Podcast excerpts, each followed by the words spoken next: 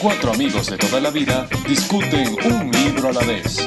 Esto es Discutiendo con los Pollos.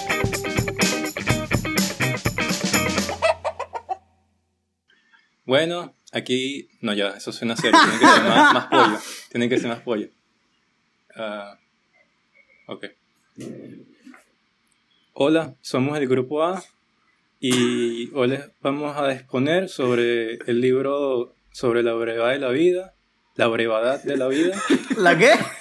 por el escritor mexicano Lucio Séneca. Aquí estamos los miembros Profe, del permiso grupo. para ir al baño. Aquí estamos los miembros del grupo Manuel, Epa, Mauricio, Gerardo y mi persona, Germán. Boris Izaguirre. buenísimo. Introducción. Muy bien. Ah, güey. coño, ok. no, no puedo leer las diapositivas. Dale. Este. no, miren, este. Seneca. Profe, voy a buscar otra extensión porque esta no funciona y el videobeam no está mostrando la, la presentación. Nadie que tenga menos de 20 años va a saber que es un video bien, pues. Pero bueno. Enseriándonos, Manuel, cuéntanos un poquito del escritor. chamo, Seneca, Seneca nos arruinó todo, voy a ser sincero. Porque él ¿Por solamente qué? vivió hasta los 60 años. Todos los demás escritores que Sí. hemos leído vivieron hasta los 100 años, pero este pana. Eh, sí, murió a los 60. Y me parece Bueno, pero curioso. si, si tú ves, si tú ves la, la- el, el averaje de la, de la vida de la gente en esa época, puede ser. Si lo conviertes a lo actual, puede ser que haya vivido igual de largo. Exactamente. Mm. Y por eso yo investigué un poco sobre su muerte. Porque dije, tal vez, la- tal vez murió por una enfermedad o algo así. Y me puse Una a ver. enfermedad de transmisión sexual, y por ejemplo. Una pequeña introducción sobre su libro. Diría que se trata de cómo este, disfrutar la vida. Y ustedes saben cómo murió. No. Se suicidó. Yo sí, pero cuéntanos, Manuel, Dif- para que tengas la satisfacción de contarnos. disfrutándola. Se, se suicidó. ¿Lo cuento o dejo que O tú lo sea, cuentes? El, el pana que habla sobre lo corto que es la vida, se suicidó. No. Pero no fue así, fue porque O sea, Ne- güey- Nero, el emperador. Ah, bueno. Exactamente, fue porque el Nero el emperador, prácticamente él estaba involucrado en un golpe de estado contra Nero, Supuestamente. supuestamente, allegedly, y Nero... Eso es sí- propaganda. pura propaganda. Y Nero le dijo, mira, pues sabes qué, o te suicidas o algo malo te va a pasar. Y el pana se terminó suicidando. Lo que pasa es que como, como los griegos en esa época era normal que, que, que la ejecución fuera un suicidio, Sí. y que fue muy similar a Sócrates, que cuando le pidieran que se suicidara, el pana Correcto. tomó su... Pero él era romano, ¿no? Él era romano, pero Séneca, bueno, él nació en Hispania. Era él, él nació en Córdoba, si no me venezolano. equivoco. Sí, Ujú. Ah, Sí, en Córdoba. Eso es Valencia, Venezuela. venezolano. Ah, Sí, en Valencia. en Valencia, Venezuela. No, hablando claro, nació en Córdoba. Lo interesante de Séneca, el, si no me equivoco, nació el 4 antes de Cristo y murió aproximadamente el 60 después de Cristo. Que un momento Mm. interesante para haber vivido. Sí. Ah, Claro. Algo que marcó la vida increíblemente. Y, Casi de la edad de Cristo era entonces, obviamente. Vivió No. una época eh, extremadamente impor- importante. sí. así dice mucho.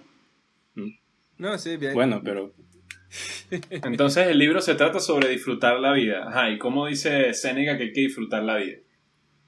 Bueno, en verdad, personalmente yo creo que Seneca en este libro no habla mucho de cómo disfrutar la vida, sino de cómo no malgastar la vida. Ok. ¿Y qué es lo que no hay que hacer? Bueno, hay bastantes cosas, brother. O sea, él, él- él prácticamente, él juzga a todo el mundo, me parece. Pero ah, dice bastantes Sí. puntos que me parece que nosotros, que por, por ejemplo, yo en, mi, yo en mi persona sufro bastante. Él habla de las personas que se la pasan pensando en el futuro, en vez de no disfrutar el Mm. presente. Mm. Yo, yo ¿Tú sufro te de eso. consideras uno de esos? Uy, totalmente. Yo sufro excesivamente de eso. En mi mente siempre estoy, nada, ahorita este, tengo que estar dos meses acá para luego aplicar a, a este proceso y luego poder tener la residencia, la visa y siempre ando pensando en el futuro y qué es lo que voy a hacer. Siempre planeando. Siempre planeando, exactamente. Y eso es algo que él dice prácticamente que aborrece, que horrible. Eh, John él- Lennon sí. decía... él, él- él lo dice porque él piensa que la gente que trata de hacer eso, él- él- ellos creen que tienen control sobre su futuro en realidad cuando no lo tienen totalmente. Entonces es como que una pérdida de tiempo porque estás planeando cosas que, o sea, puede ser que no pasen como tú quieres y que vas a hacer. porque ya lo planeaste todo. Ujú. No, total. No te vas a suicidar, ¿verdad, Seneca? ¿Verdad que no? Bueno. Bueno. Ay, no, no. Pero, no, brother, de verdad que el libro, para mí, me pareció excelente. O sea, me encantó. Me encantó. Sí, muy bueno. Y es increíble cómo nosotros los seres humanos no hemos cambiado. Seguimos Ujú. sufriendo de las mismas cosas. ¿Saben? O sea, sí, Ujú. siguen habiendo personas que siguen eh, usando toda su vida para el trabajo. O dos- personas que simplemente pasan toda su vida tomando y malgastando su vida. Bueno, para él todo el mundo está malgastando su vida. Y aquí es lo que me parece bien gracioso, que él dice que todo el mundo malgasta su vida, excepto los filósofos. Ellos sí están viviendo de verdad Es verdad. Sí. que me parece un poco biased, pero no, fue lo interesante, de verdad. Bueno, pero si, si te pones a ver, aquí estamos en el 2020 leyendo lo que un filósofo escribió y no estamos leyendo lo que, yo qué sé, eh, un economista en el año 3 antes de Cristo escribió, porque ya no es relevante. Cierto. Hay algo que, que resta- rescato ahí de los filósofos y es que el, bueno, según entiendo lo que él dijo es que hay mucha gente atrapada en el futuro, hay mucha gente atrapada en el pasado también, que a- al- revés de ti, Cabrera, yo a veces me siento muy atrapado en el pasado, o sea, mi mente está muy en el pasado y, y no está en el presente. Entonces, eh, él dice que para estar pleno, para ser feliz, es una frase muy cliché hoy en día, pero hay que estar en el ahora, ¿no? Disfrutar el ahora. Y yo creo que para darte cuenta de eso, para darte cuenta de que estás haciendo mal, para darte cuenta de en qué estás pensando, en qué estás gastando tu cerebro, tu tiempo, tienes que ponerte a pensar, o sea, literal, tienes que ponerte a, a, digamos, filosofar, entre comillas. Y por eso quizás él dice que los filósofos, como son los que ponen su tiempo en darse cuenta de las cosas, son los que en verdad están viviendo bien. Y yo creo que ahí hay un, eh, eso, puntazo ahí, pues, porque la mayoría de la gente no se pone a pensar, no se da cuenta que su cabeza hasta se va para, para ciertas ideas repetidas, quizás negativas del pasado, del presente, y solamente si te pones a meditar en, en, en qué estás gastando la cabeza, y es cuando te das cuenta de todos los errores que estás cometiendo. Claro. Total. Total, total.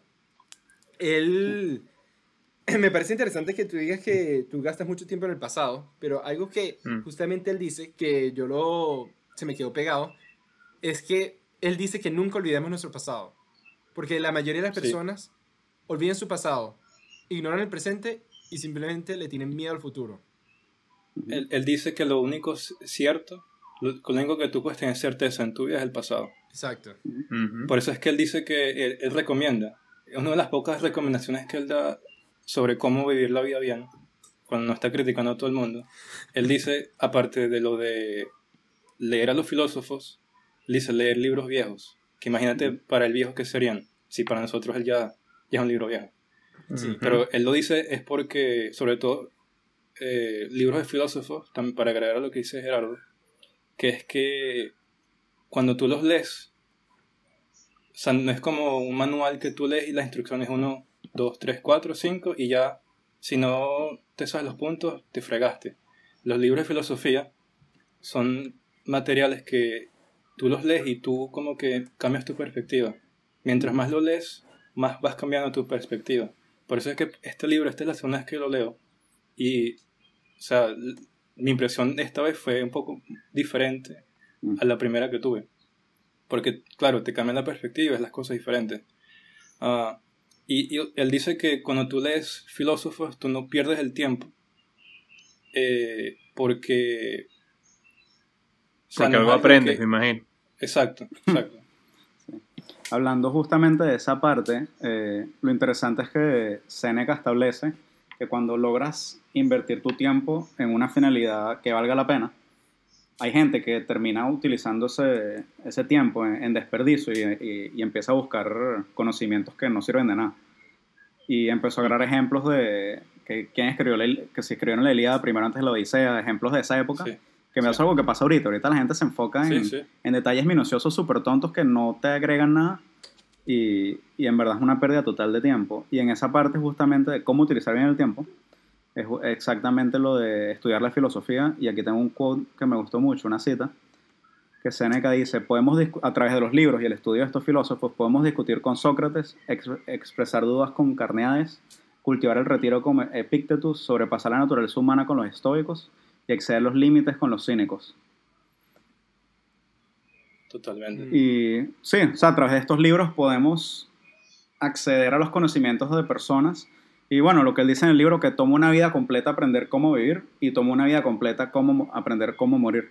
Y en verdad nosotros solo tenemos una vida y no nos da el tiempo de nosotros desarrollar todas estas ideas y aprenderlas. Sí. Pero al, al acceder a estos conocimientos podemos montarnos en lo que ellos ya construyeron y arrancar de ahí. Y, y me imagino que así es como no puede vivir una vida mejorcita. Pero, pero es súper difícil, brother. Porque él, por ejemplo, dice, Claro. él, él habla de cómo cuando nosotros nos preocupamos, somos los que, o sea, el, el que más critica son las personas que se preocupan. Él habla de cómo las personas que se preocupan pierden el presente mu- mucho más rápido que las demás personas. Pero Pero algo es preocuparse de estupideces, tipo que si me está saliendo una cana, que el Instagram, que, el, que la jeva, que la fiesta, y algo es en verdad es preocuparse y estudiar en, en, en- en la filosofía y llegar a un poco más profundo en la vida y esos conocimientos. O sea, son preocupaciones diferentes, ¿no? Yo creo que él habla de preocuparse y perder el tiempo en, en tonterías, que caería en la Claro. categoría de, de los estudios Yo malos. también, yo también creo que para mucha gente sería difícil como que diferenciar en lo que están haciendo si de verdad es útil o si es una pérdida de tiempo. ¿Me entiendes? mm, Mm. yo, Porque claro, hay, co- hay cosas que son más blanco y negro, pero hay muchas cosas que, que son como una zona gris.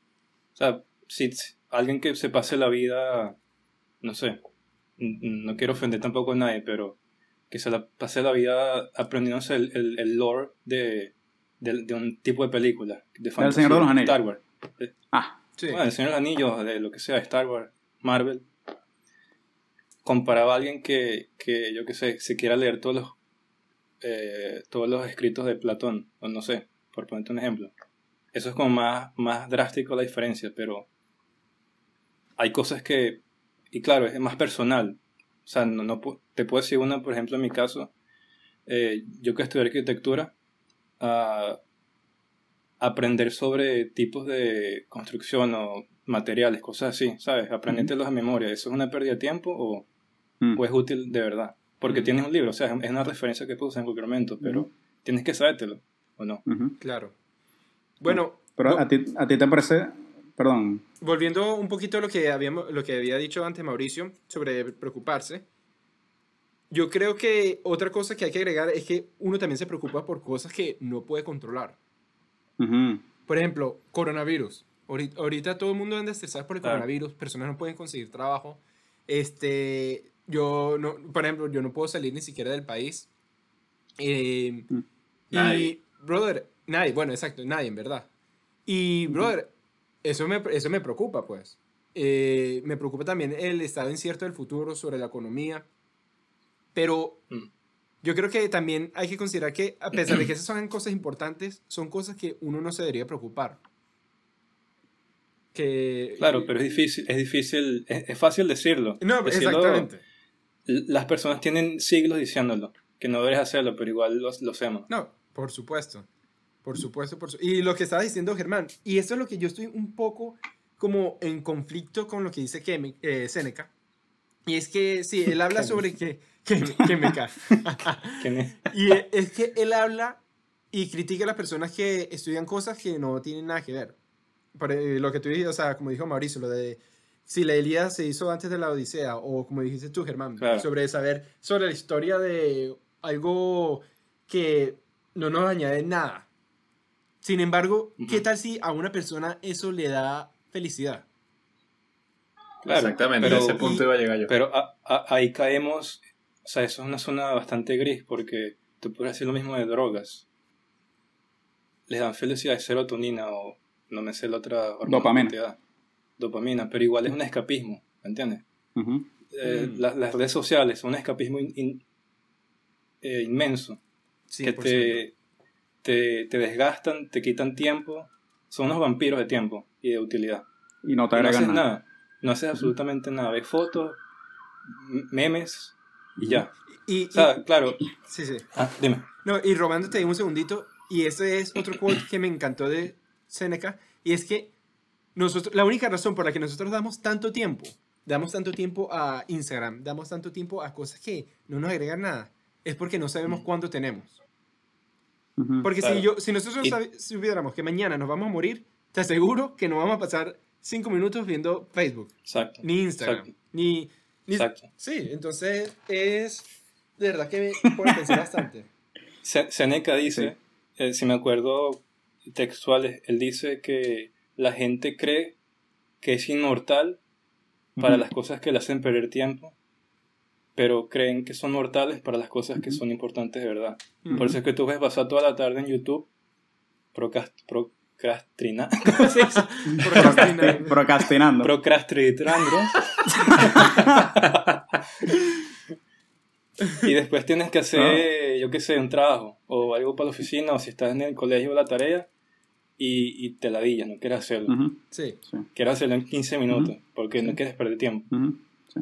Ujú, sí. Y A mí lo que me otra gusta cosa con- sobre, relacionada con las redes sociales, que fíjate que para reforzar que los problemas son los mismos, solamente que ahorita tiene una envoltura diferente, que Seneca en el libro él habla de la gente que pierde su vida en la de los demás, Ujú, que están pendientes, qué hacen los demás, que están pendientes de cómo los demás los ven a ellos, cómo diferentes grupos de personas se relacionan y a la, a la final esas personas no terminan viviendo su propia vida. ujú. Fíjate que eso lo dijo hace 2000 años y, y hoy en día es más vigente que nunca, ¿no? Con Instagram. Bueno, l- l- podemos decir que, lo, que, que el fenómeno de, de lo que las redes sociales producen ha estado pasando desde siempre. Sí, naturaleza humana, entonces parece ser. Lo, lo que pasa es que yo creo que también ahorita, más que todo, tenemos tantas cosas en la, a la mano. Como Claro, YouTube, ese es un problema muy Twitter, grande. Instagram, eh, Netflix, YouTube, o sea, todo eso. Y lo peor es que las compañías, esas compañías han aprendido a cómo eh, disminuir la fricción lo más posible. Cuando digo disminuir la cuando digo disminuir la fricción es, por ejemplo, tú te metes en Netflix, ¿no? Tú ves un episodio. Apenas el episodio comienza, apenas se está viendo el episodio y se acaba y comienza a aparecer los créditos, lo primero que hace Netflix es darle autoplay al próximo episodio. Sí. Porque si Netflix comenzara a hacer algo que es tipo, se acaba el episodio y se va al menú principal, yo creo que es mucho más fácil para alguien decir, ¿sabes qué? Yo creo que hasta hoy estuvo bien de ver episodios, o igualito que. YouTube. eh, yo creo que hasta, yo creo que ya estoy bien de ver YouTube, pero como han dis- disminuido tanto la fricción, Facebook, Facebook antes tú le dabas hacia abajo, llega a un punto donde se acababa o te decía que se tiene que cargar. Ahorita con tanta tecnología y con tan eficiente que, es la, que son las aplicaciones, eso nunca para. Nunca para, nunca Es para. infinito. Y Sí. nada, y es, eh, o sea, me parece increíble que las compañías hayan tocado eso, de disminuir la fricción, pero da miedo porque estamos perdiendo más tiempo aún. Bueno, pero esos son los Sí. intereses de ellos. Ellos quieren que tú vivas en la aplicación, en la, en la red, a que vivas tu, tu vida. No, y por eso digo, yo lo- o sea, los admiro en ese sentido, porque lograron hacer eso muy bien. Sí. Sí. Sí, lo que pasa es que ahorita hay una sobrecarga de... Sobre Estamos, consumiendo 24 horas 7. Si no es fotos en Instagram, es videos de YouTube. Si no son videos Sí. de YouTube, son Facebook. Si no es Facebook, otra cosa. Y, y Seneca toca eso en el libro que él critica mucho a la gente que tiene eh, metas que él no considera suficientemente buenas como sería la filosofía, pero critica más todavía a la gente que no está haciendo nada. O la gente que solo está consumiendo y, y si no están tomando alcohol, están rumbeando y si están rumbeando están haciendo eh, cualquier otra cosa o están ahogados en lujuria. Y, y al final cada vez nos estamos acercando más a eso. Lo único que estamos haciendo es consumir, consumir y no estamos produciendo nada. Pero entonces, Sí. ¿qué sería? el- o sea, porque prácticamente todo está vetado. Disfrutar está vetado. No disfrutar está vetado. No, pero. Lo que pasa es que tú en estás disfrutando cuando está... Él hace la diferencia bien clara. Él dice: la gente que, que de verdad. est- Ya que es que la- me acuerdo fue en inglés porque esa fue la última versión que leí. Que él dice que cuando tú estás en tu tiempo de esparcimiento, por así decirlo, Ujú, la gente que de verdad está usando, o sea, él no dice que para, para vivir la vida tú tienes que estar 24/7 leyendo filosofía, ¿no? Y, y haciendo simposios con otra gente para ver cuál es el sentido de la vida, por ejemplo. o que tienes que estar trabajando. Él dice que una persona que vive su vida está esparciéndose, pero el problema es, ¿qué haces para esparcirte? Mm. Él hace la diferencia clara entre la gente que se la pasa en una rumba o, o tomando a una persona que pasa tiempo con... yo- la manera en que lo veo es consigo mismo, con sus ideas. O sea, él no dice que no pegas una fiesta, tú pegas una fiesta. Me imagino que Seneca, como dijo Mauricio la otra vez, que era el- uno de los- una de las personas más ricas de, de- de Roma, Sino la más Me rica de su generación en el mundo. sí, me imagino que fue, habrá ido a alguna fiesta en algún momento. Y él era político también. No, Claro, no es, que el, no es que el pana estaba encerrado en su casa todo el día. Sí, exacto, exacto. Pero- Él no dice que te tienes que tener en tu cuarto leyendo libros en la oscuridad, tampoco. Sino es como tú te comportas en ese tiempo. Que, que se te presenta. Justamente habla de Es- eso. es complicado, sí. complicado. Que una parte él dice que, la- que hay gente que no está en paz consigo mismo. Entonces, cuando están eh, eh, en, un- en- en una reunión importante, están tarareando una canción, que siempre están como haciendo algo porque se están manteniendo ocupados, porque no pueden estar en paz consigo mismo y, y en sus pensamientos. Y, y sí. O por ejemplo los que tienen que saltar de un placer al otro. El, el- el final del libro él habla sobre la gente que, que por ejemplo, tienen una, una cita para una fiesta. O sea, tienen plan para una fiesta en, algún momento de la semana y pasan toda la semana pensando sobre eso y no saben qué hacer, se, se impacientan, ¿no? Y después cuando llega la fiesta, se les va el tiempo rapidísimo Ah. porque, Sí. porque cons- consumen, todo el, el placer los consume En verdad, y después no sí. saben qué hacer. En esa parte está, eh, eh, no es una fiesta, creo que es como un, es un- No, yo son unos gladiadores. Sí, sí. Ah. Exacto. Sí, Yo que tienen un evento y en vez de... Están toda la semana esperando el evento, llega el evento Ujú. y se pasa. Como en tu fiesta de graduación. Que estás un año esperando y llega la fiesta y ¡pum! Se acabó. Sí, y ya se fue. Ni, ni siquiera en la Sí. fiesta, de gra- o sea, en todo en la vida. O sea, Sí. por ejemplo, cuando uno está estudiando en la universidad, uno dice, no, yo no puedo esperar a graduarme. O... Y después te gradúas y, y tienes un, una- un listón más de cosas que tienes que hacer ahora. Sí. Ujú. Exacto. Y, no siempre tienes un... tú como sí. que, ah. Ujú. Sí. Sí. Ups. Y en verdad, algo que me recordó un poco a Mauricio, no, este, es que, Espero que sea algo bueno. es que, por ejemplo, algo que, que, bueno, yo creo que lo puedo compartir, es que Mauricio, por ejemplo, tu sueño que yo recuerde es que tú quieres hacer películas, ¿no? Te encantaría hacer eso. Y nosotros Correcto. siempre hemos, hemos hablado de tipo, no, que yo quiero hacer películas, así que, y tú siempre me has dicho, no, pero yo quiero hacer películas ya cuando sea rico, ya cuando tenga bastante plata. Es Entonces, verdad, es verdad. y él critica eso. Y, y bueno, yo, yo, te, 100%. yo te digo a ti, pero yo, tam- yo, o sea, yo también soy culpable de eso. Y, y eso es algo increíble del libro porque yo pensaba en todas las personas que yo conozco y yo decía, miércoles, Sí. todos, de verdad que todos pensamos así. Todos estamos Ujú. añorando por vivir en lujos y tener todas estas cosas cuando tengamos 50 y 60. Y Ujú. eso Sí. es más de Él nuestra dice mitad- que, que la gente asume que van a llegar a los 60 para empezar. Exacto. Ujú. Bueno, pero es porque en esa época uno llegar a los 60 Bueno, era- pero, pero igual es aplicable ahorita. Mucha gente piensa, no, cuando sea Sí. viejo hago eso. Sí. Ahorita ¿Sabes seguir ¿Sabes qué es una locura? Que este señor hace dos mil años, una cita directa del libro es que él critica a la gente que diga, cuando tenga 50 años me voy a retirar. Sí. Y eso es algo hace dos mil años, que es algo que todo el mundo Sí. dice hoy en día. Cuando Sí, sí. tenga 50 me retiro y me voy para Miami. Cuando tenga 60 Y eh, me y voy para Hawái. Em- empiezo a viajar o Sí, comparto y, con mi y familia. eso fue hace dos mil años. ¿Tú cómo, y él, él lo dice, ¿cómo sabes que cuando tengas 60 no te vas a morir? ¿Cómo Sí. sabes que vas a llegar a 60? Sí. Exacto. Y ¿Cómo esto sa- es hace- cómo o sea, tú te imaginas morir uno- mañana, por Sí. ejemplo. ¿Tú te imaginas a, a unos romanos en el Senado con sus togas hablando entre ellos? Coño, chamo, cuando tenga 60 años yo me voy a retirar de este Senado. es una mira, locura. ya voy a, a poner un punto. de- Eh, dale. yo veo en YouTube un gurú que creo que es, indio, me parece. Um, Ajá. Y, y hace De muchas, la- del Amazonas. le hace muchas preguntas y, o sea, como que sobre la vida y tal, y él te da obviamente su, su perspectiva y me parece siempre que es muy, muy, muy acertada. Y él establece, o él dice, sostiene, que no debemos tener objetivos en la vida. Que eso es lo peor que hay. Mm. Y creo que se liga mucho con lo que estamos hablando justo ahora. De, bueno, cuando yo sea rico, haré esto. Cuando yo tenga, no sé qué vaina, haré esto. Eso sería tener objetivos por, y entonces él dice que eh, tener objetivos es malo porque si no los logras, entonces es, un eterno, es una eterna frustración. ¿No? Mm. Eh, O sea que y cuando cumples el objetivo, siempre nace otro y vuelve la frustración. Entonces eso es vivir en una eterna, igual lo, lo repito, repito la palabra, una eterna frustración porque vas de un objetivo a otro y nunca te vas a sentir satisfecho. Pero, Gerard, yo estoy un poco en, en desacuerdo, porque, o sea, sí, pero no. ¿Por qué? Yo creo que esos objetivos son un poco objetivos superficiales. Entonces siempre quiero tener un millón de dólares. Cuando llegas a uno quieres tener dos y siempre estás en esa búsqueda.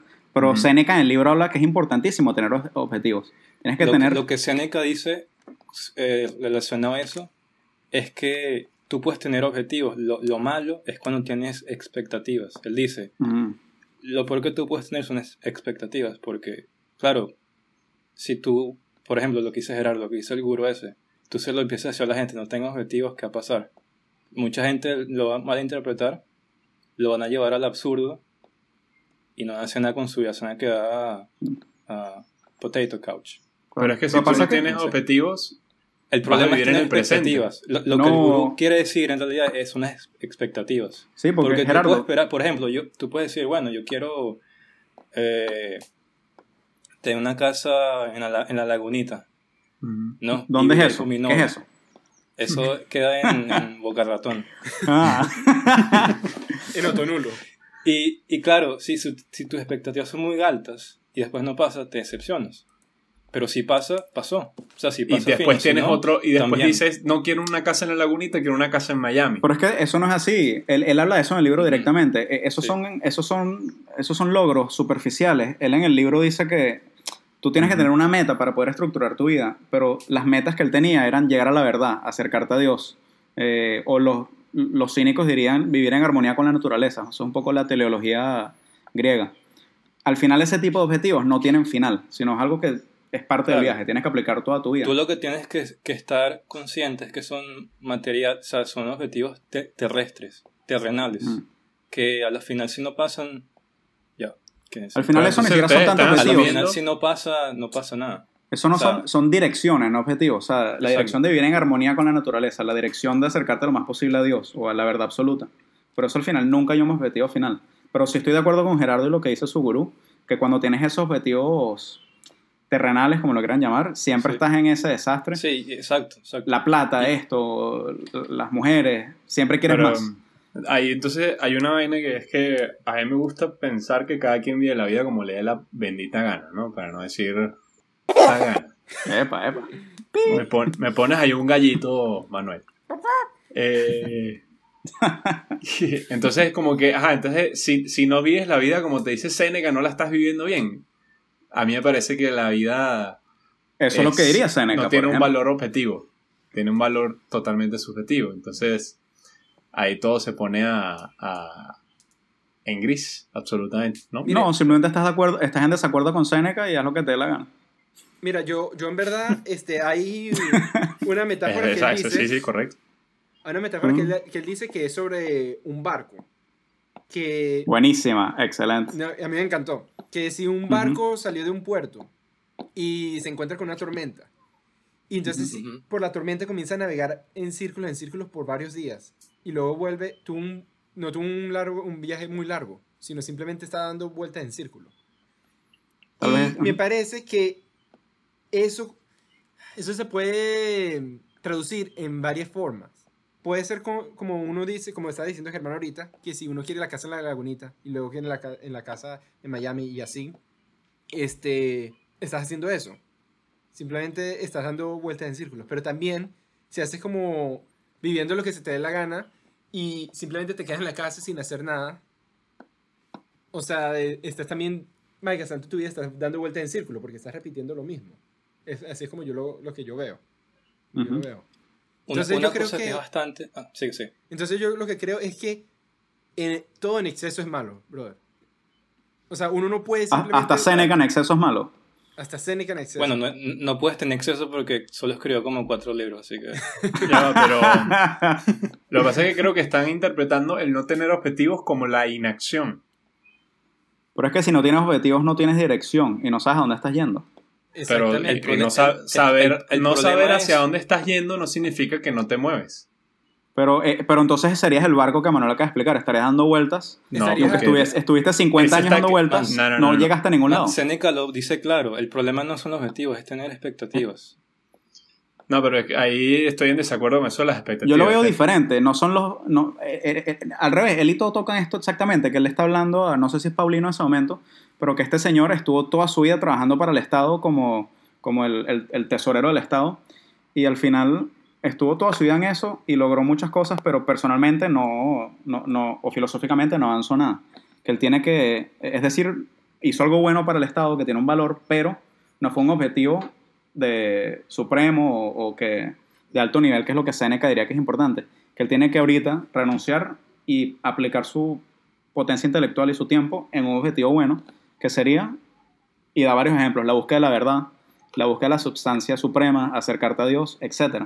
Entonces yo no creo que es tanto que si, que si objetivo que no, es simplemente el tipo objetivo. Hay objetivos que valen la pena y hay objetivos que no. Él también toca en eso cuando está hablando de los soldados, por ejemplo, que están toda su vida peleando por Roma y por expandir el imperio, que dice que tiene un cierto valor, porque lo hicieron por la patria, pero que al final no es un objetivo de alta categoría, sino es un poco inferior a lo que sería el objetivo filosófico. Perdón que meta eh, Germán. Expectativas versus objetivos. Expectativa sería que este tipo que estuvo tantos años en el Senado dijera, yo seguro, yo espero que cuando a los 70, coño, me, me jubilen o me, o me promuevan o, o algo. Esa sería la expectativa. De repente cuando llegas a los 70, no lo hacen, coño, la madre te sentiste horrible porque no se te cumplió la expectativa. Y otra cosa, es un objetivo decirte, en dos años voy a conseguirme el, el- el- el- la promoción eh, porque voy a hacer esto y esto y esto. O sea, voy a seguir estos pasos y tal. Y cuando lo logre, es eh, perfecto. Y si no lo logro, voy a seguir porque ese es mi objetivo. O sea, son dos cosas distintas, la expectativa y los objetivos. Entonces, eh, la parte de no vivir con objetivos no es el barco que gira en círculos, sino el barco que arranca y se deja, y más o menos se deja llevar, en realidad va tomando decisiones según se le vayan presentando las cosas. Por ejemplo, tú decides dejar el trabajo y me voy a Brasil. Me voy a Brasil eh, con la plata que tengo y tal. Y llegas a Brasil, Marico, ¿cu- ¿cuál es el objetivo ahí? Ninguno. Yo voy a ver qué pasa allá. Cuando llegas a Brasil, entonces te encuentras un hostal y te haces pana, de- eh, bueno, se parece un poquito a mi vida, ¿no? Te haces pana del carajo del hostal y, y bueno, y consigues trabajo al lado de un restaurante. Ese era, eh, estás gozando una bola porque no estás esperando nada. Primero no tienes expectativas, como tú dices, y tampoco tienes un objetivo. Simplemente estás gozando lo que está ocurriendo en el momento. Y yo creo que eso es sabrosísimo, weón. Es, es increíble. Yo, Es increíble. Estás Claro, gozando. No, estoy de acuerdo contigo, pero igual tú estás teniendo objetivos que son a corto plazo. ¿Cuál? El problema es cuando tienes expectativas a corto, a largo plazo y cuando tienes eh, objetivos a largo plazo. Mm. O sea, lo que tú describiste, esa Ajá. persona, que eres Ajá. tú, Sí. tú estás teniendo eh, eh, como, eh, objetivos a corto plazo y ¿Cuál? no tienes expectativas. Pero ¿cuáles son los objetivos a corto plazo? Bueno, cuando llegaste a Brasil, Ajá. querías comer, no te querías morir, me imagino. querías tener un techo y no querías vivir en la jungla, por ejemplo. Eso es un objetivo. Aunque, aunque claro, no, no es lo mismo que decir, quiero ser el presidente de Brasil cuando llegas a Brasil. Eso es totalmente diferente. O, o- o dices, quiero, mi objetivo aquí, como mucha gente que se viene a Estados Unidos, es sacarme la ciudadanía. Y son estudiantes. ¿Verdad? Bueno, pero Yo, entonces ejemplo, son cuando- objetivos, en realidad esos son objetivos a inmediato plazo, no a corto plazo ni siquiera. Sí, pero igual tú no los puedes controlar. Bueno, o ¿Cómo sea, así? yo creo que nos estamos poniendo un poco técnicos con la definición de objetivos. Yo entiendo lo que dice Gerardo y en verdad yo admiro mucho a Gerardo porque yo personalmente, Gerardo está contando esto de Brasil y me está dando ansiedad. Pero eso es porque yo soy así, pues. ¿Tú verdad estuviste en Brasil, Gerardo? ¿O eso fue un ejemplo inventado? No, hay un, un primo de mi novia que, que está en Brasil y hizo exactamente lo Ah, que ok. estoy contando. Y él también se llama Gerardo. Voy a decir lo mismo. Manuel, pero- yo me identifico mucho contigo porque yo, yo sufro de ansiedad por el futuro también y estoy haciendo planes a un año, a dos años, a cinco años, a diez años, a veinte años, cuarenta años, a cincuenta años. O sea, en qué colegio voy a meter a mis hijos, qué les voy a enseñar, qué idioma les voy a enseñar, que es el idioma más útil, Que estamos vueltos manejar. locos, lo que es. No, que es- Carlos van a manejar ellos también. Sí, sí, nefasto. Y, y no, y yo, yo Somos mira, yo locos. hago exactamente lo mismo. Yo digo, ok, yo estoy ahorita en Australia y estoy en, es- estoy en este pueblo, pero ¿en cuál, ¿en cuál pueblo es que me voy a vivir de verdad? Eh, ¿Cuáles son los precios de esas casas? O sea, yo ni siquiera tengo la capital para comprar una casa, pero estoy pensando en qué áreas serían buenas Pero inviertes, inviertes horas buscando casas que ni siquiera puedes comprar o tienes que comprar ahorita. Y que, y que no tengo que gastar tiempo en eso. O comienzo a pensar tipo, no, bueno, entonces, nada, y luego en 10 años yo planeo ya tener hijos y de- tiene que estar cerca de un colegio. Y yo comienzo a como pensar esas cosas. Y yo digo, y claro, luego de leer este libro, yo digo, ¿de verdad vale la pena perder tanto tiempo en esto? A mí me parece que uno tiene que usar un poco su tiempo en esto, como, como dice, o sea, como dice Germán, pero cuando son objetivos ya cuando están más cerca. Pero Sí. gastar O tiempo sea, si tiene- ujú. en, en ese tipo de cosas eh, es una pérdida. Totalmente. Pero también Creo yo que- que, que, que- que Diga, diga, lo que tú dices de que, por ejemplo, ponerte el objetivo cuando estás cerca también mm, podría ser algo peligroso. Porque ahí estás diciendo que tú solamente te tendrías que plantear un objetivo cuando tienes certeza de que va a pasar. Pero tú no tienes certeza en realidad de nada de que vaya a pasar. Ni siquiera Ok. lo que va a pasar en el próximo segundo. Eso es conmigo. Te puede dar un No, no, infarto con- mañana. con- con- verdad. Sí, sí. Podría, yo qué sé, el techo de tu casa se No, pero- ahorita mismo. Yo, ah, yo, yo, ah, 3, 2, no, 1, cayó. Me voy a meter aquí. me voy a meter aquí porque yo estoy más o menos en la misma condición. Creo que hay dos cosas diferentes. Manuel y yo, por ejemplo, estamos buscando visas y, y cómo quedarnos definitivamente en un país. Eso Yo es diferente. también, como que, y bueno, tú también, Germán. Eh, no, se me había olvidado. Tú no eres un nómada del mundo en Brasil. Eh, Bueno, yo estoy, voy, a, voy a estar nómada para buscar visa. Bueno, ahí está. Pero el punto es, ese tipo de planes, si uno, uno no puede encarar el, el, el destino incierto mal parado. Pero uno ahorita es tonto que empieza a buscar casas en una ciudad donde ni siquiera vives ahí todavía. Eso es lo que es una pérdida total de tiempo. Total. Y a mí lo que me gustó muchísimo del libro es la idea de, de que en verdad uno tiene que aplicar, y, y no es algo pasivo, sino es algo activo para, para disfrutar la vida. Y lo que dice el autor es que hay gente con arrugas y canas que creen que han vivido mucho tiempo, pero eso es mentira, simplemente han existido mucho tiempo. Mm. Mm. Ser viejo no quiere decir que has vivido, sino simplemente has existido. Y me acuerdo que, no sé si tú te acuerdas, Manuel, que teníamos una profesora de, de música que nos contaba una historia, que era una aldea de personas. Eh, Me marcó mucho esta historia en su época, que las tumbas tenían la edad de, no tenían las fechas de, de cuánto tiempo existieron, sino tenían un número, una edad. Cinco meses, dos años, tres años, y todo el mundo se murió como un bebé. Cuando la persona que está viendo las tumbas pregunta qué es esto, en la aldea ellos anotan en un librito cada vez que hacían algo que valiera la pena o tuvieran una interacción que valiera la pena. Y por 80 años de vida anotaban, y eso lo sumaban al final, y eso era lo que ellos habían vivido. Y es más o menos esto que, que el autor dice. Oh, tipo, uno, weón. uno puede existir 80 años en la faz de la Tierra, pero en verdad solamente viviste un año, solamente aprovechaste un año. Sí. Y, y lo que dice el autor, el análisis final es que... Ya, estoy aquí buscando una cita que anoté. Que mucha gente cuando está en su lecho de muerte, que se están muriendo, es que están listos para comenzar a vivir. Ujú. Sí. Y la tesis es que la vida no es corta, sino que la malgastamos. No la utilizamos bien. Somos malos administradores. Y bueno, eh, eso también es mentira. Hay gente que se muere a los 5 años, hay gente que se muere a los 20 años, a los 30 años, Claro, pero claro. es cierto, yo que tengo 20 26 años ya, sí la, no la he administrado muy bien. O sea, a los 26 años siento que soy un muy mal administrador y él hace la siguiente analogía, que es súper, súper relevante ahorita. Eh, un buen administra a un mal administrador de plata le das mucho capital y lo malgasta en, en nada. Mientras que una buena persona le das mucha menos plata, pero si es un buen administrador de dinero, le va a durar toda su vida. Y algo muy curioso, el, el 70% de las personas que ganan un loto, una lotería, el 70% a los 5 años están nuevamente en bancarrota. Y la vida es igualita. La mayoría de la gente son malísimos administrando su tiempo.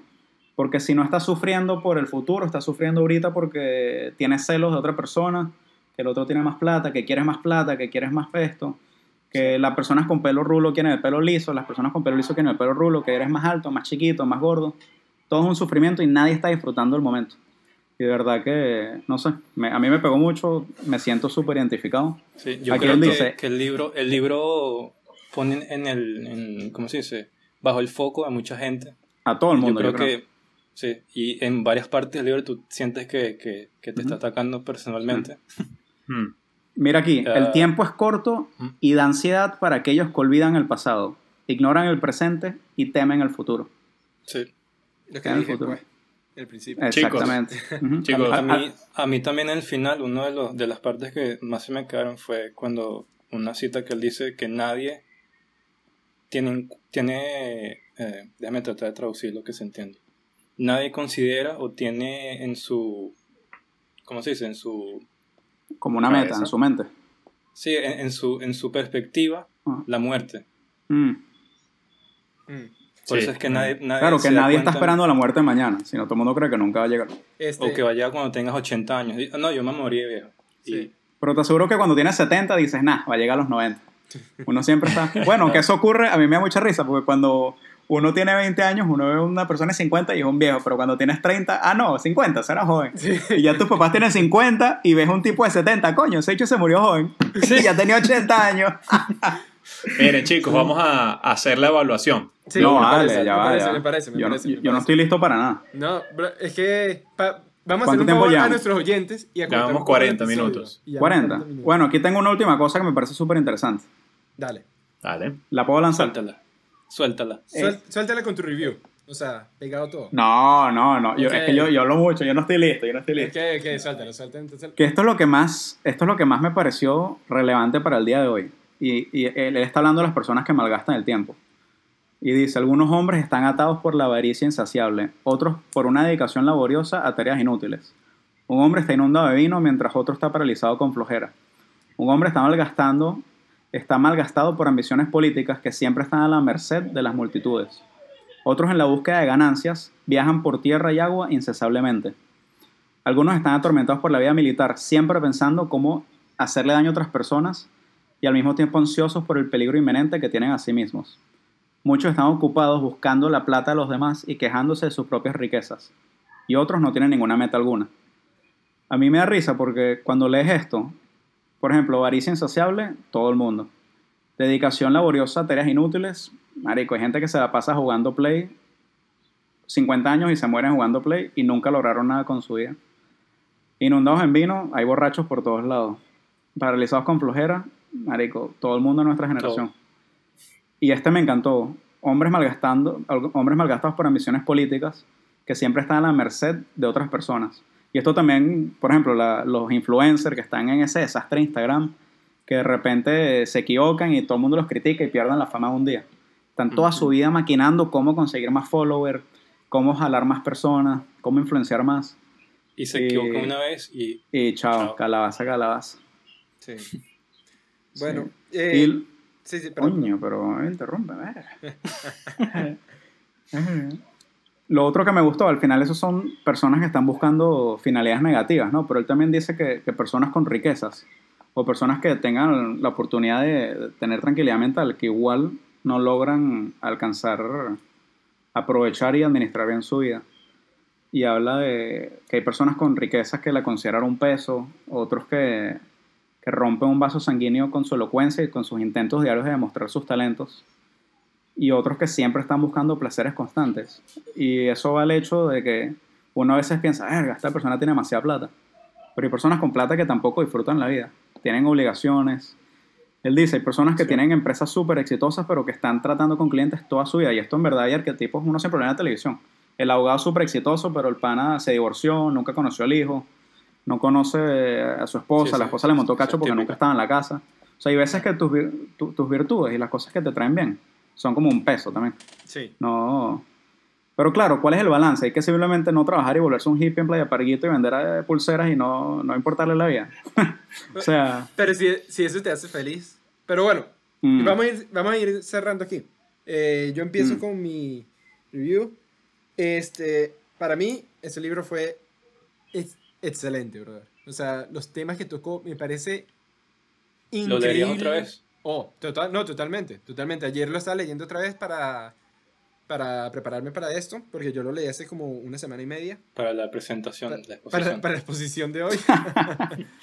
este, y yo justamente estaba leyéndolo y no lo terminé de leer, pero yo dije, no, lo- o sea, yo creo que la próxima semana lo vuelvo a leer porque me parece increíble. Y yo creo que este es un libro que voy a tratar de leer una, una vez al año. Porque uno es corto, tiene unas cuarenta y pico de páginas. Y dos, te recuerda... 33. 33. Ah, bueno. Ujú. Depende de la impresión, ¿no? De la versión. No, depende del tamaño de la fuente. El mío tiene 32, por ejemplo. Pero el bueno. tamaño no importa, chicas. La verdad. Pero, nada, me, me parece que es un libro excelente y que un must. Un must. O sea, de verdad me hubiese encantado que este libro lo hubiese mandado para el colegio. Seguramente no lo hubiese apreciado nunca, como lo estoy Mm, apreciando no. ahorita. Pero Nos mandaron muchas cosas en el colegio que no apreciamos. Eso Bueno. estaría entre ellos. yo recuerdo que a mí me mandaron a leer Crepúsculo, pues. Ah, yo también, qué desastre. Eso fue, por ejemplo, una pérdida total de tiempo nefasta. Eso fueron horas que nunca van a regresar. En fin, volviendo al, volviendo al tema, este, uno, es increíble lo que uno pierde de tiempo y es demasiado difícil de verdad arreglarlo. La única crítica que le tengo al libro es que este pana diciendo que todo el mundo me gasta tiempo, excepto los filósofos, me da risa, pues. O sea, porque yo algunas veces pienso que los filósofos me gastan el tiempo pensando cosas que no son Sí. necesarias. O que no, no me Va en parece que contra valen- de la noción general, claro. Aunque él lo admite, ¿no? Él dice que hay filósofos que pierden el tiempo buscando conocimientos estúpidos. Sí, bueno, él dice estudios, pero exacto, yo pensaba que Es era verdad. más estudios de, no sé por qué, estoy pensando en esta época En que mi opinión- de universidad. En, mi- en mi opinión, muchos filósofos actuales o, o posteriores a Séneca pierden el tiempo porque están, repiten básicamente lo que Ujú. ya se ha dicho y lo que quieren es hacer plata a- aparte de eso. Por, por Ujú. ejemplo, en muchas librerías de, de, de, de cadenas en, en, en cualquier país primermundista que vayas, o incluso los tercermundistas también, para no discriminar, ellos tienen siempre una sección de autoayuda, Exacto. que es, es pura habladera de paja. Y, y eso es lo que... O sea, es- es, básicamente lo que dice Seneca, pero dicho de una manera mucho más larga, que te confunde más. Y, o a lo mejor no te confunde, pero trata de, de- de- de hacerte un plan estructurado. Y lo que está Mm. haciendo es, en verdad es haciendo que sigas ah, como que adicto a, a ese estilo de vida que tenías antes que no te estaba aportando nada. ¿me Sí. Bueno, y para terminar rapidito el review aquí, mi review, este... Y lo, lo, sí, lo que dijo Germán, totalmente cierto. Y sobre todo porque ellos tratan de ponerte un estilo de vida que tal vez no sea el adecuado para ti, porque al final todos los humanos somos diferentes. Pero me parece que Claro. Seneca, Seneca está hablando de algo que es para todos, que todos sufrimos Mm. y que todos estamos, sí, bajo eso. Yo le doy a este libro un 5 sobre 5. Pollitos. ¿Al final es sobre 4 o sobre 5? Sobre 5. Sobre Sobre 4, cinco. sobre... Ah, no, sobre 5, sobre cinco, 5, sobre sobre 5. cinco. Es sobre 5, Cinco, buenísimo. cinco, Está bien, Manuel. Gracias. Jeremiah. Yo, ok. Bueno, yo igual que Manuel, ah, el libro me encantó.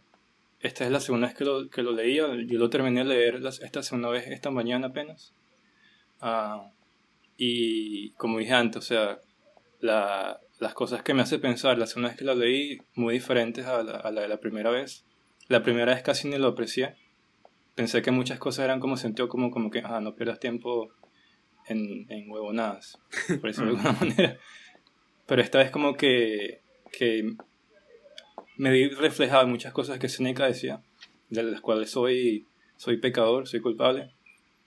Y igual que Manuel, o sea, si es verdad, este libro capaz está entre mi top 10 o top lo que sea, y lo estaré leyendo constantemente.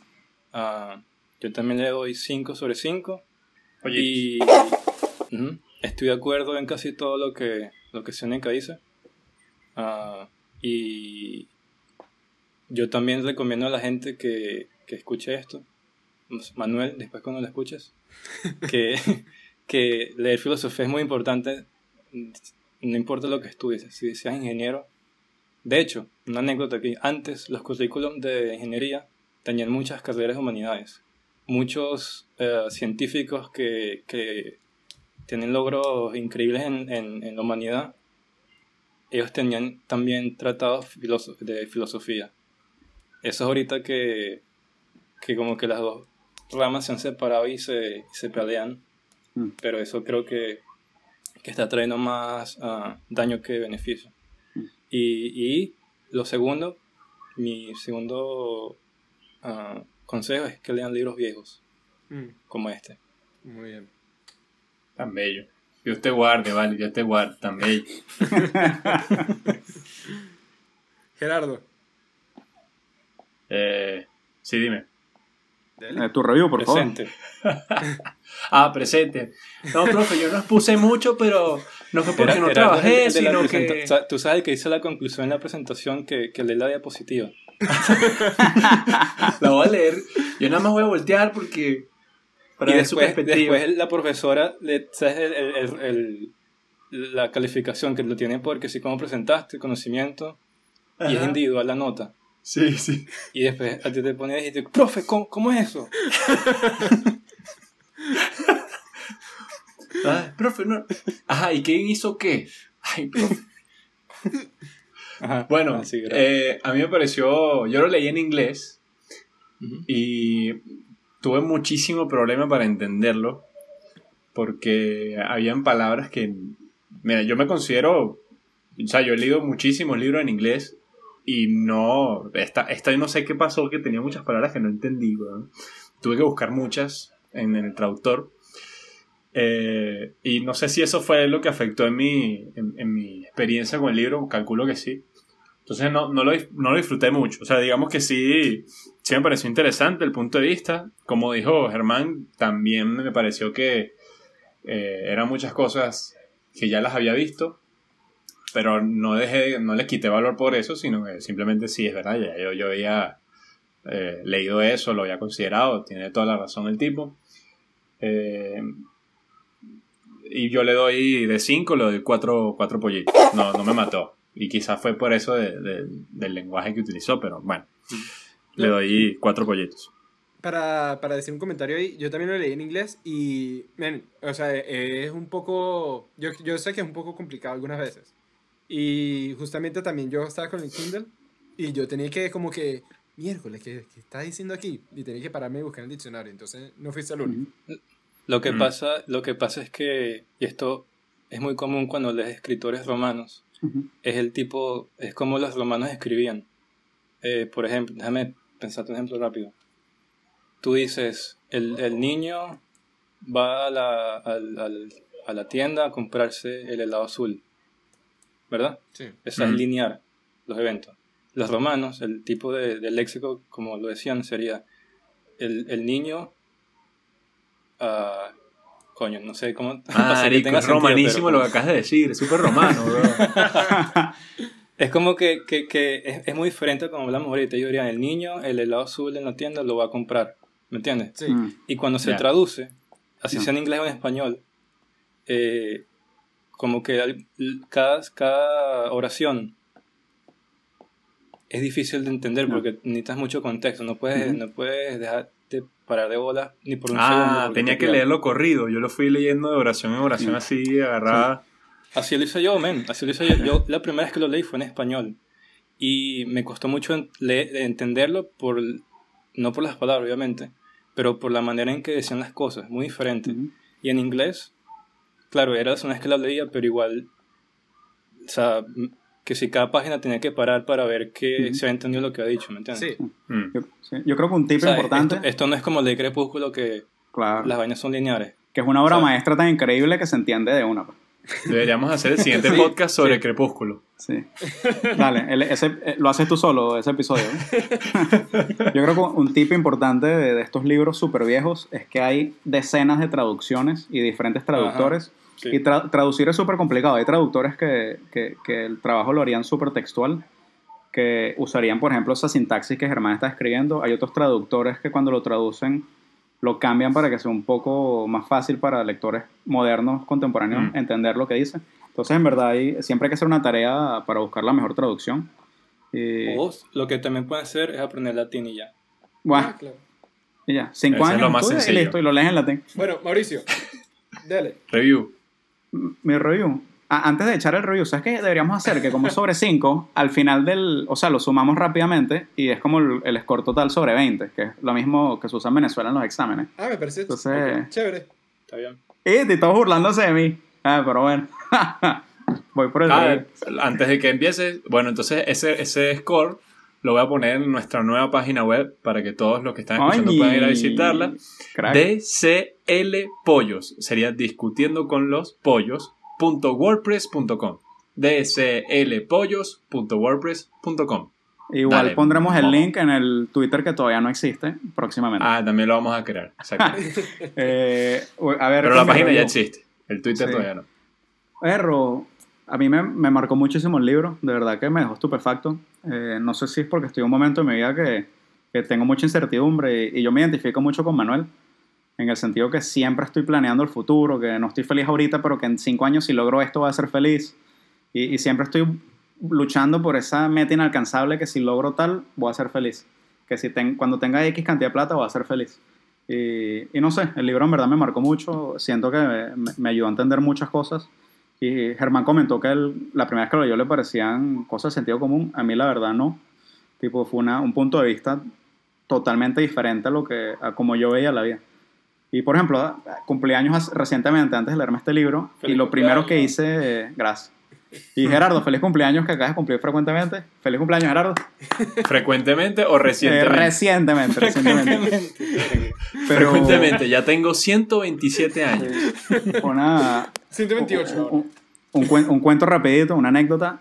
Cumpleaños ahorita y ya yo estoy en la edad que los cumpleaños no son felices, sino son un recordatorio de tu mortalidad. Eso lo dijiste en el podcast anterior. Te van a, Sí, te van a bueno, llamar porque es parte llorón, de mí, es weón. parte de mí. Está bien, me copio, pues, me copié a mí mismo, así que no importa. Me Y- cito a mí mismo de mi libro anterior. Literal. Pero lo, lo que hice el día de mi cumpleaños en mis penas, ahogado en mis penas, fue buscar experimentos para extender la vida lo más posible. No puede ser. Y perdí todo el día buscando cómo vivir la mayor cantidad de tiempo.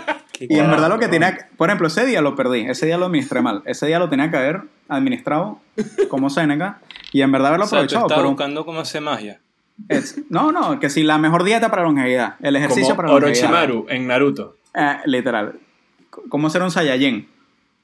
Pero, y, y me pasa mucho, por ejemplo, a veces invierto tiempo buscando los 20 mejores libros para aprender X filosofía. Y en vez de leerme un poco de libros que tengo tras de mí. Y digo, ¿cuáles son los 10 mejores libros para aprender tal ciencia? Y tengo un coñazo de libros en el cuarto que, que no- ni los he tocado. Entonces uno piensa que Tú tú sabes que eso tiene un nombre, Mauricio. Eso es un síndrome. síndrome de No me acuerdo imbécil. el nombre. Yo lo leí otra vez. Que la gente que compra libros y nunca los lee. Sí. Claro, tú obviamente no, no, es, no es. El tuyo no es grave, pero hay mucha gente que tiene la casa llena de libros, weón. Pero esa vaina es Sí. decoración. Nunca Primero lo me, bueno, me pasa eso con los juegos, que tengo un poco de juegos ahí. Manuel sabe mi secreto, pero no cambiando de tema. X. Sí, algo que me encantó del libro y, y- y algo que yo que trabajo en finanzas, eh, él dice que la gente nunca quiere prestar plata. Que cuando le piden un poquito de plata son demasiado protectores, pero, pero cuando Claro. le piden tiempo los la gente lo malgasta sin pensar. Y, y- y- yo lo pienso, es verdad. Tipo, a veces me invitan a una fiesta que no quiero ir, pero para cumplir con, con, con mis cuotas de, de salidas sociales mensuales voy y la paso malísimo y perdí el tiempo, no lo aproveché. Y, pero cuando me piden 5 dólares, como que "Ah, no me lo vas a pagar, en verdad, no me provoca prestártelo. Pero el tiempo que es lo más valioso, es lo que no puedes generar, lo malgasto demasiado. Mm. Lo malgasto en estupideces, yendo a lugares que no quiero ir, escuchando música que no quiero escuchar, estando con gente con la que no quiero estar, trabajando, trabajando, trabajando, especialmente trabajando, que lo habla muchísimo del libro. Yo siempre he dicho lo que dijo Manuel, voy a trabajar hasta los 50 y cuando tenga plata, que ya voy a tener libertad económica, hago una película que es lo que quisiera hacer.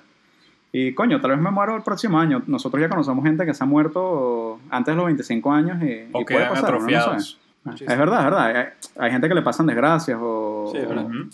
Sí, Y por ejemplo, yo cuando trabajaba eh, usando números generales, solamente si pasas dos horas al día tra- transportándote de tu casa al trabajo, en 40 años, esos son 20.800 horas, que es equivalente a 350 días. Vamos a aproximarlo a un año. En 40 años de trabajo, en 40 Pierdes años de trabajo, año pasaste un año en el metro, en el carro, en el autobús, en el mototaxi, Donde sea que te transportaste, estuviste un año de tu vida yendo y viniendo del trabajo. Amargado porque estabas yendo a trabajar, amargado porque te despertaste temprano, amargado porque de- detestas tu trabajo, que tu jefe te trata mal. Un año de tu vida lo botaste a la basura trabajando. Y si Sí. hacemos el siguiente análisis, pasas dos horas en- yendo al trabajo, ocho horas trabajando y ocho horas durmiendo, te quedan 6 horas al día para tus cosas. Y eso siendo conservador, porque en vez de esas horas tienes que ir al supermercado, Tienes que bañarte, tienes necesidades fisiológicas, tienes que engendrar hijos para seguir manteniendo a los humanos en la faz de la Tierra. Pero esas 6 horas equivalen a un pinche 25% de tu día. Y en verdad al final lo gastamos. En verdad no es 25, ahí me peleé en la cuenta, pero no importa. Ese pequeño por ciento lo malgastas en Facebook, en Twitter, en Instagram, viendo videos que no me interesan. O sea, yo esas 6 horas que tengo para mí, no utilizo absolutamente nada. Mm. Solo yo paso una hora en Facebook al día mínimo. Y esa hora en Facebook es una pérdida de tiempo. Estoy siguiendo a influencers que no me interesan, que dicen puras estupideces. Ah, estoy, sigo puras modelos que están buenas, pero no me dan nada en mi vida. O sea, ya las de- la- hice un follow boy, pues, porque después de leer el libro me di cuenta que, que es una estupidez. O sea, ¿para qué sigo un Mm. poco de modelos en Instagram? Qué estupidez. Sí. Y yo cuando le, veo los likes, veo que todos mis amigos la siguen también. O sea, ¿cuántas horas inútiles se van en personas siguiendo estos videos en Instagram? A mí me parece una Sí. estupidez. Y, y- y- y claro, me da pena pensar que en los últimos cinco años he perdido cientos y cientos de horas en eso. Pero hay que. El libro, una obra maestra, siento que es un libro que voy a leer, creo que lo voy a leer todos mis cumpleaños para recordarme de, de, de- de por qué tengo que aprovechar mi, mi tiempo y, y no investigar cómo vivir lo más posible. Que bueno, paréntesis informativo, sí me parece que es importante ser sano y tratar de maximizar tu y ser lo más longevo posible, pero no gastes tu día eh, eh, leyendo estupideces, viendo videos de YouTube de gato. O sea, hay videos de YouTube interesantes, uno puede aprender mucho, pero hay un límite. Entonces, al final yo siento que cómo, cómo aplicar lo que aprendí en el libro pragmáticamente, hay dos cosas importantes. Una es que tienes que tener una meta en tu vida que sea importante, como diría Seneca, la filosofía, pero una meta en tu vida siento que para mí es vivir en, en armonía con la naturaleza, tratar de, de llegar a la verdad y, y hay muchos tipos de verdad. Picasso llegó a la verdad a través del arte, de la pintura y Michelangelo a través de la escultura, como que eso es lo que hay que, cada humano es diferente, cada quien llega a su verdad de alguna manera diferente, pero, pero encontrar tu, tu pasión y, tratar de impulsar ese, eso lo más posible. Y siento que desde el punto de vista de nuestra generación, ahí es donde la mayoría de las personas se pelan. Porque con este posmodernismo y el nihilismo actual, como nada significa nada, no no hay una estructura que te permita tener un objetivo. Y ahí creo que no terminamos un consenso que, que Gerardo trajo ese tema a la, a la- conversación, que él dice que no tener objetivos buenos, yo siento que es lo contrario. Tener un objetivo es lo que te permite tener una dirección en tu vida y no estar navegando en círculos en el puerto toda tu vida. Entonces, para mí ese es el paso número uno. Y el segundo paso, bueno, aquí un quote rapidito relacionado con ese, la verdadera felicidad es disfrutar del presente sin depender ansiosamente del futuro, no para divertirnos, ya sea con esperanzas o temores, sino para descansar satisfechos con lo que tenemos, lo cual es suficiente. Y creo que eso responde un poco a lo que dijo Gerardo, hay que tener un objetivo y, y no por eso no vas a hacer nada con tu vida, pero tienes que estar satisfecho con lo que tienes. Entonces, sé feliz con lo que uno tiene, pero igual tratar de, de empujar un poquito tus límites y llegar más allá de, pero disfrutar lo que uno tiene, estar satisfecho con lo que uno tiene actualmente, porque si te mueres mañana, es mejor haber estado feliz hoy que haber estado amargado porque quieres la casa La Lagunita que Germán algún día se comprará, si Dios lo quiere. Germán, ojalá, ojalá te mudes a Autonulo en La Lagunita. Mira, ¿cuántos pollitos? Ya va, pero ¿por qué me apuras? Vale. Paso número dos para una aplicación pragmática. Lle- Llevas, discu- dices con tu review, el tiempo Es de posible, Germán, pero sabes que a mí me encanta hablar. yo a mí me encanta. Yo veo que. Germán está interesado en mi explicación. Germán, te aprecio. Yo te voy a comprar esa casa en Autonulo, ¿ok? Eh, la segunda es entender. ¿Cuántas son, perdón? Es que ya llevamos una hora. Son dos, son dos, son dos. Ya Ah, esta es la última. La segunda es última. entender y, y- y estar claro que, que, que nos vamos a morir en cualquier momento. Que, bueno, que a juro nos vamos a morir, eso de verdad, como dijo en el libro, eh, que eventualmente la vida, la muerte va a llegar y, es una cita de la cual no te puedes escapar. Y coño, tenía una historia muy buena sobre la bella y la bestia, la bella durmiente, que es el arquetipo de la naturaleza, de, que como ignoras la parte mala de la naturaleza, que, es nuestra mortalidad, o la, parte malvada, como lo quieras ver, eso es lo que hacen los papás de, la bella durmiente, que no invitan a Maléfica, que, es esa representación, ese arquetipo de la madre naturaleza mala, y, y la mantienen escudada de eso y ella crece y no sabe nada de lo que es del peligro de la naturaleza y por eso cuando está con el hilo hilando que es un círculo se representa el, el círculo del destino es que se pinche y se queda dormida, porque cuando se quedó paralizada con el peligro de, de la vida. X, es un arquetipo interesante, me están apurando, así que no lo contaré. Pero no, es increíble. Pero el punto Ah, es bueno. eh, estar, estar claros de la mortalidad y a la que dice, practica la muerte. Decir esto es decirle a alguien que ensaye su libertad. Una persona que ha aprendido cómo morir ha olvidado cómo ser un esclavo. Ujú. Y bueno, 100%. cinco estrellas, cinco pollitos, como lo quieran llamar, un libro que te cambia la vida para leerlo todos los años. Eh, y bueno, yo creo que el libro sacó 19 sobre 20, si no me equivoco, Sí. tiene pollito. Y para cerrar, eh, a nuestros queridos oyentes, sea uno, sean un millón, sean siete billones, Los queremos a todos. Eh, creo que este libro nos contó... Somos lo que somos gracias a ustedes. RT. sus contribuciones. Hashtag. Este libro nos contó qué no hacer, cómo aprovechar un poquito más, cómo administrar mejor, pero no nos dio los tips de, de en verdad cómo pragmáticamente implementar este tipo de principios estoicos para administrar mejor la vida. Así que para la siguiente, el siguiente episodio estaremos leyendo un libro que se llama Meditaciones de Marco Aurelio, que fue un emperador romano. Este libro en verdad su diario personal y son anotaciones que él hacía sobre cómo él vivía la vida para ser un mejor emperador. Lo interesante es que él también se consideraba un estoico y siento que esto le va a dar un poquito de continuidad y vamos a aprender cómo aplicar lo que aprendimos hoy desde los pensamientos privados de un emperador romano eh, para emocionarlos. Aquí les dejo un mini quote del libro que estaremos leyendo para el próximo episodio y dice, si estás angustiado por algo externo, el dolor, el dolor no se debe a la cosa en sí, ni a tu estimación de ella, y tienes el poder de evitarlo en cualquier momento. Mm, bien. Sí. No, buenísimo. uno a veces se ofende por algo y uno se tortura. Coño, me pasó esto. Pero en verdad uno no es que te ofendiste por lo que ocurrió, sino que te estás torturando por tu interpretación de lo que ocurrió. Sí. Dejemos el, análisis- eh, a la- la- la- dejemos el análisis para el próximo episodio. Muchas gracias. Los invitamos a todos a leerlo para que No, sí. compartan con Perro, nosotros. sería cool. Sería cool si lo leen Meditaciones de Marco Aurelio. Sí. Este, una, Calabaza, calabaza. Una, Ah, un, coño, dato vas a decir curioso, algo, un dato curioso.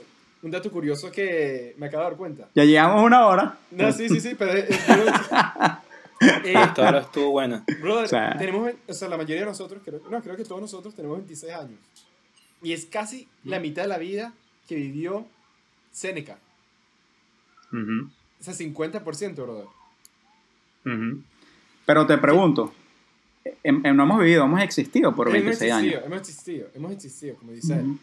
Entonces me parece increíble que si yo lo pongo, si me pongo a verlo así, que he existido por 50% y uno de verdad, o sea, ustedes sienten que de verdad han vivido. Dejo esa pregunta en el aire. Mm. Y calabaza, calabaza, Cada, Cada quien para su para casa. su casa. chua. Esto fue Discutiendo con los Pollos. Hasta la próxima.